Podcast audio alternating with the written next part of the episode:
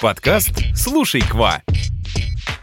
Всем bonjour, bonjour! Это новый выпуск нашего подкаста. В этом подкасте мы не будем пересказывать грамматические правила, учить диалоги, потому что... Потому что здесь мы будем bavarder, болтать о тонкостях французского языка, культуре Франции и о том, как изучать иностранный язык системно и без выгорания. Меня зовут Кристина, я преподаватель французского языка. А меня зовут Лера, я тоже преподаю французский, а еще мы вместе основали онлайн-школу Эколь Кваква. Сегодня мы поговорим о составляющих языка, что важно не упустить, чтобы язык усваивался системно. Начать я хочу с того, что давайте представим, любой язык состоит из неких кирпичиков. Это такие составляющие языка. Сюда относятся фонетика, лексика и грамматика.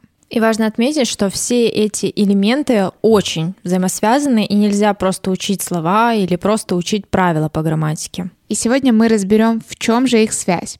Давайте начнем с фонетики. Но для начала хочу объяснить простым языком, что фонетика — это правило чтения, правило произношения звуков. И очень важно учить фонетику с первых уроков, так как все французские звуки отличаются от русских. Мы можем даже сказать, что ни один звук не идентичен звуку русского языка практически везде есть какие-то нюансы. И очень важно на первых этапах уделять этому внимание, чтобы потом ваше произношение уже было хорошим и понятным. Поэтому мы совершенно против транскрипции на русском языке, потому что, как Кристина сказала, звуки, например, в русском и во французском языке будут очень сильно отличаться.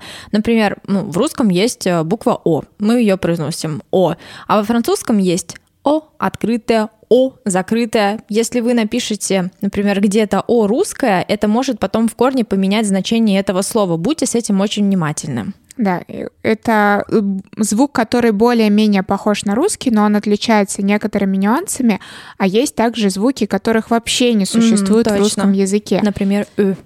Как вы это напишете? О, ё или как? Очень сильно этим грешат самоучители, потому что практически во всех самоучителях э, как раз-таки прописано русскими буквами французское произношение. И как вы уже поняли, это невозможно сделать, звуки не повторяются, и если вы будете говорить так, как написано в этом самоучителе, вас просто-напросто не поймут иностранцы.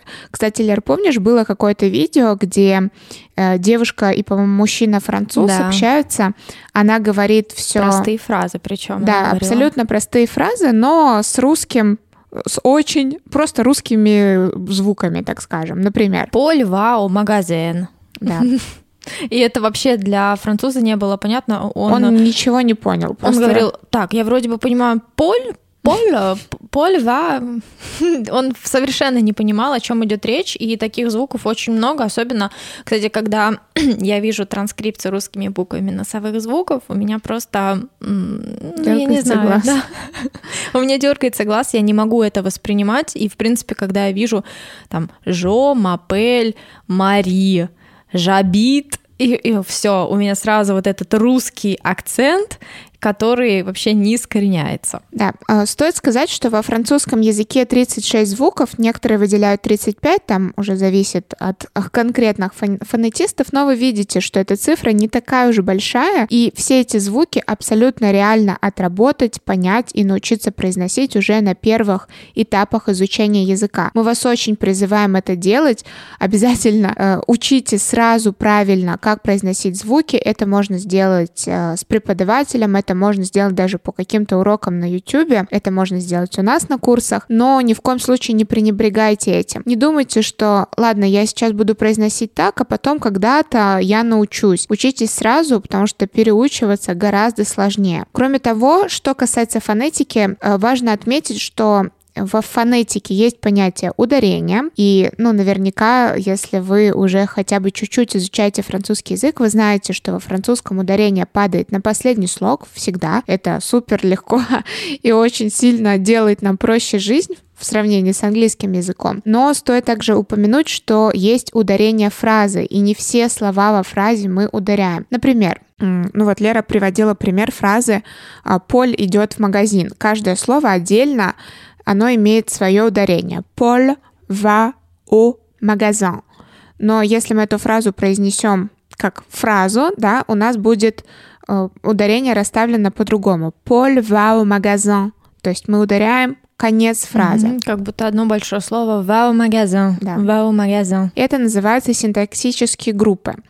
А, Кроме того, а, важно уделять внимание интонации, потому что интонация во французском языке тоже отличается от русской. И если вы не будете обращать на это внимание, не будете этому учиться, то ваша речь может показаться носителю ну, такой грубой, может быть, где-то неприветливой, и вообще непонятно, вопрос вы задаете или утверждаете что-то.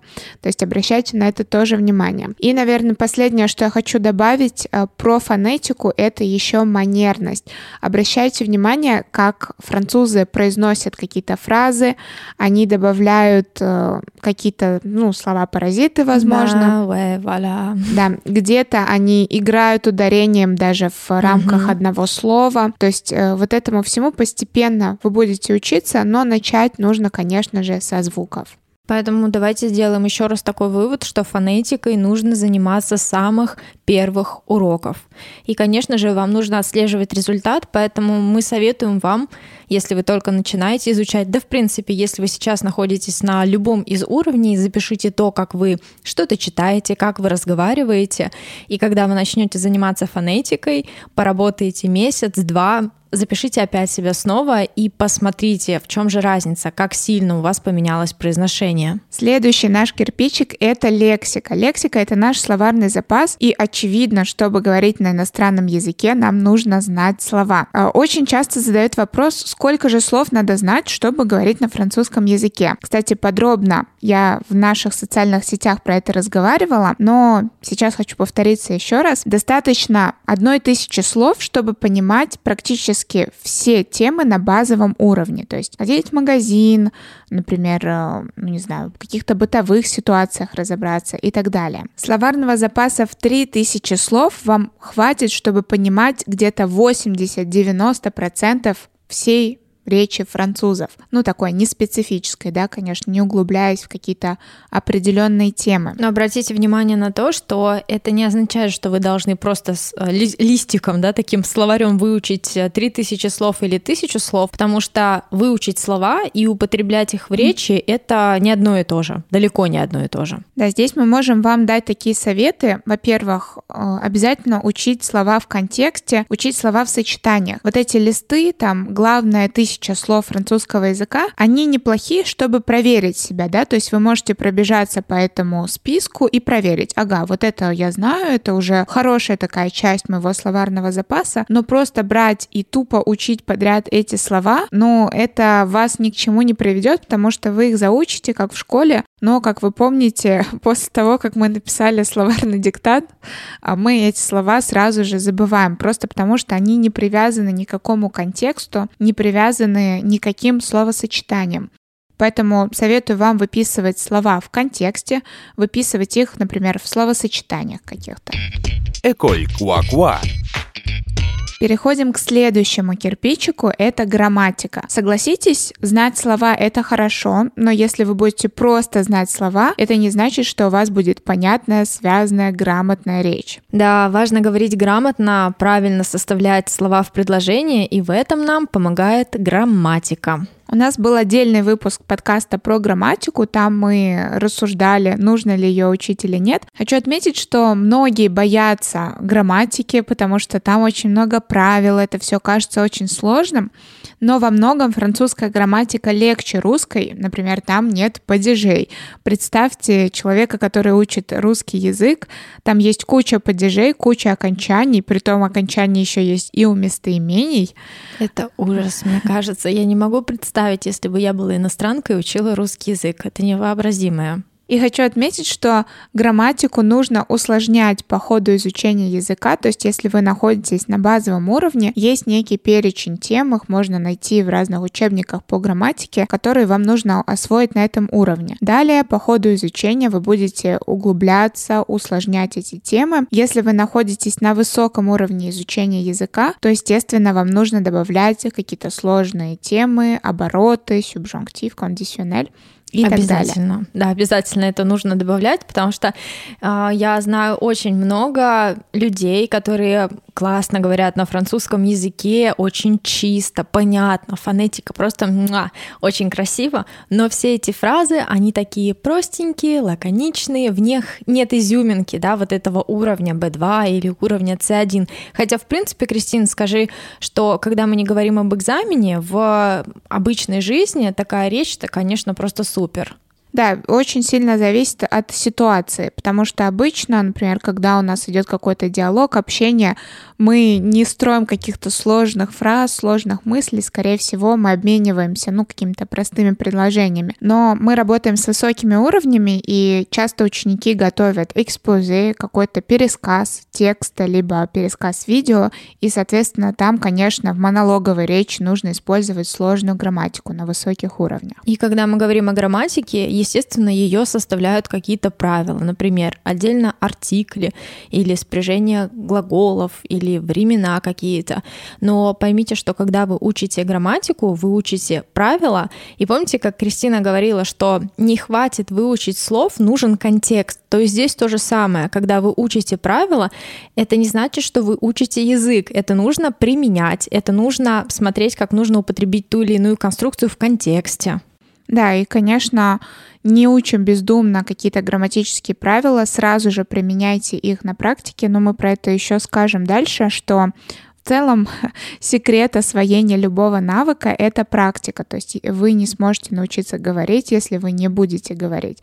Вы не сможете научиться использовать сложную грамматику в речи, если вы не будете это делать просто-напросто. Итак, мы поговорили про составляющие языка, вот эти кирпичики, но сам язык и владение языка, он измеряется не знанием фонетики, лексики или грамматики, а он измеряется четырьмя навыками, которыми вы владеете. Это аудирование, чтение, говорение и письмо.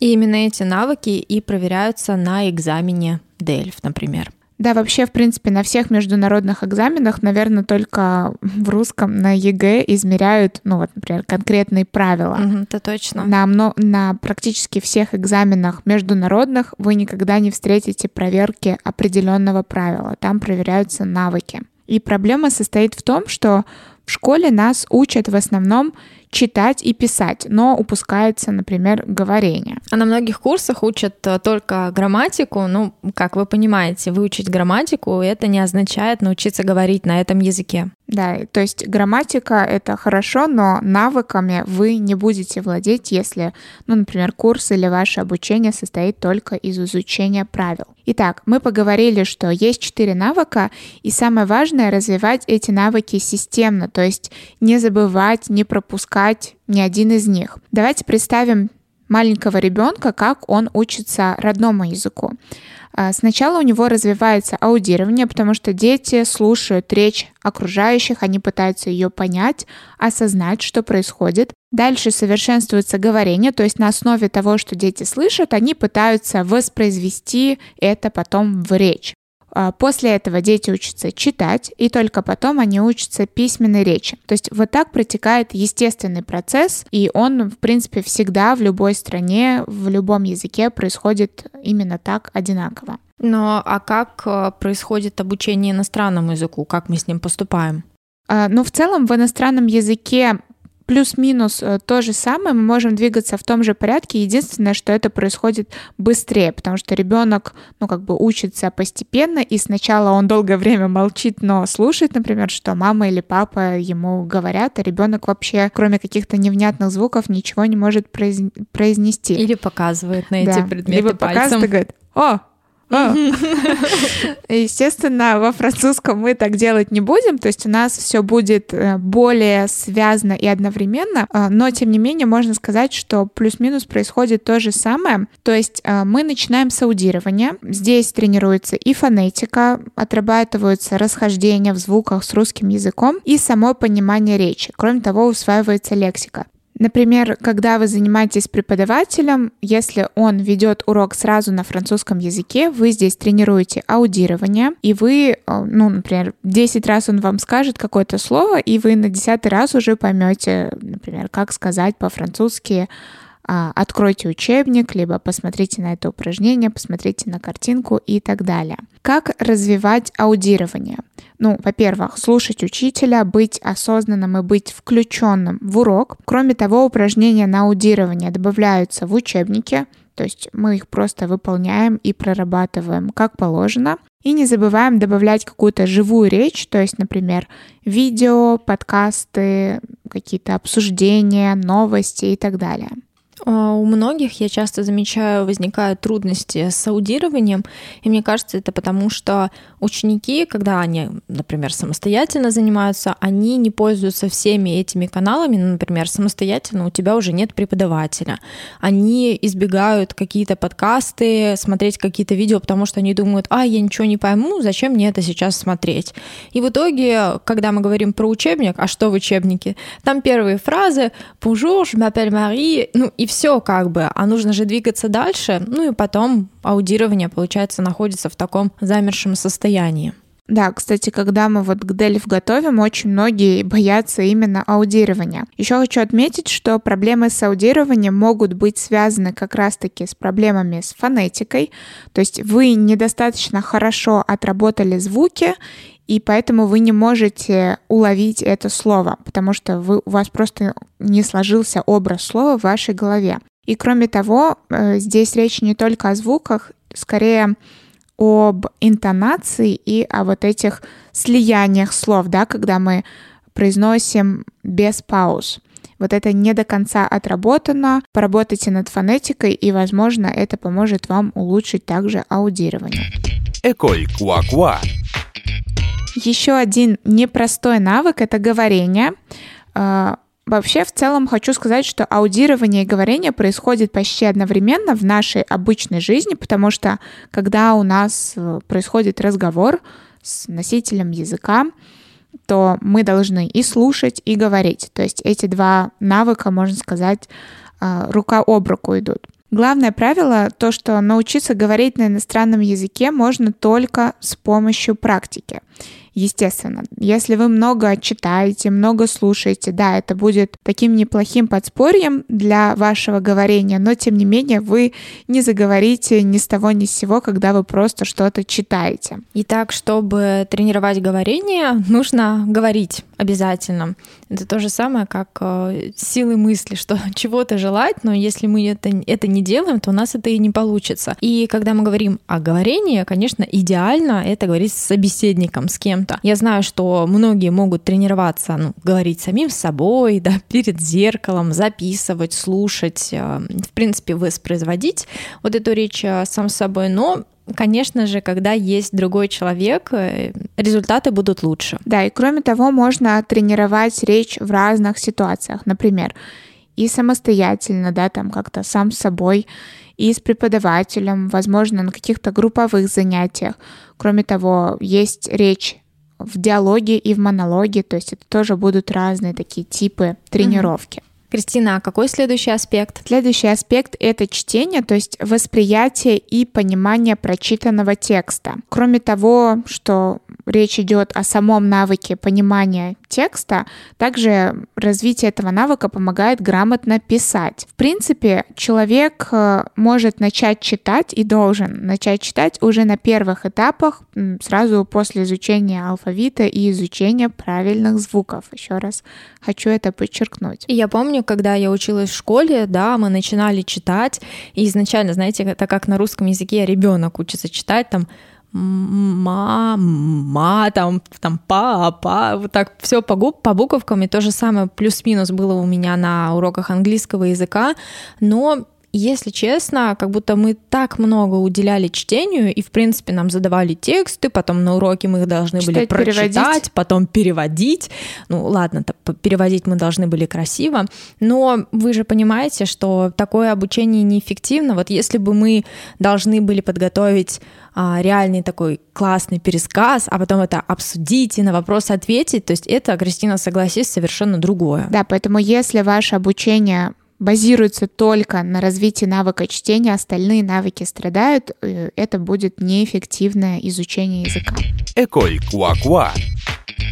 И последний наш навык — это письмо. А, в целом, я могу сказать, что, в принципе, письмо считается менее важным навыком, потому что многие приходят изучать иностранный язык, и, например, у них цель — хочу смотреть сериалы, или хочу понимать песни, хочу смотреть фильмы. Это все аудирование, да, то есть письмо, оно такое немножко отстает, но этот навык очень полезен для закрепления остальных навыков, и кроме того, если вы рассматриваете когда-то сдавать экзамен, то там этот навык проверяется, и он проверяется с той же строгостью, что и все остальные, поэтому если вы забивали на письмо и никак его не развивали, потом вам придется очень тяжело. И я хотела сказать, да еще и как проверяется на экзамене. А, у него очень жесткие критерии. То, как вы должны писать, а, орфография во французском языке, то, как вы оформляете это на страницах и так далее. Просто, а, Кристина, вспомни, у нас были такие ученики, которые, ну, хорошо, так говорят, довольно бегло, ну да, делают ошибки, а потом присылают тест, в тесте письмо, а его, я не знаю, я не могу его прочитать, я не понимаю, что человек хочет сказать, потому что, а, ну, знаете, вот эти глаголы entendre, attendre, тут теряется сразу, сразу же логика, что угу. он хочет сказать, этот человек в данный момент. Да, ну, что касается орфографии, в целом она западает даже на русском языке, потому что мы, в принципе, сейчас стали меньше писать, и все вот это Т9, там какие-то автоисправления, Поэтому, э, на мой взгляд, важно все-таки уделять внимание письму прям целенаправленно. Э, можно развивать письменную речь с помощью заданий из учебников. Там всегда практически в французских методиках есть какие-то задания на написание эссе и так далее. А, кроме того, в принципе, выполнять упражнения письменно, прописывать, э, вам это поможет как мы уже сказали, запомнить написание, запомнить произношение. Ну и как вариант письменное общение с другими людьми, какая-то переписка – в социальных сетях, почему нет? И помните, что когда мы говорим о всех этих аспектах, они, конечно же, должны взаимодействовать друг с другом, и понимание на слух, понимание каких-то текстов, говорение, письмо, все это должно развиваться системно, и не нужно уделять внимание только какому-то одному из аспектов, потому что э, только когда вы развиваете все системно, у вас язык начинает работать, да, и э, я часто привожу в пример большие часы, в которых есть шестеренки, и если вы хотите запустить эти часы, каждая из шестеренок должна функционировать. И шестеренка говорения, и production écrite, и compréhension de l'oral и так далее. И только в этом случае системного обучения vous allez réussir. И именно на таком системном подходе базируется обучение в нашей школе, несмотря на то, что это индивидуальный урок, или это курс 1 или А2, или, например, подготовка к DELF, мы развиваем все стороны вашей речи. Наш выпуск подошел к концу. Спасибо, что были с нами. Ставьте нам звездочки в iTunes и подписывайтесь на нас в Яндекс Музыке, а также оставайтесь на связи на других площадках. Услышимся в следующем выпуске. Всем au revoir! Quoi Quoi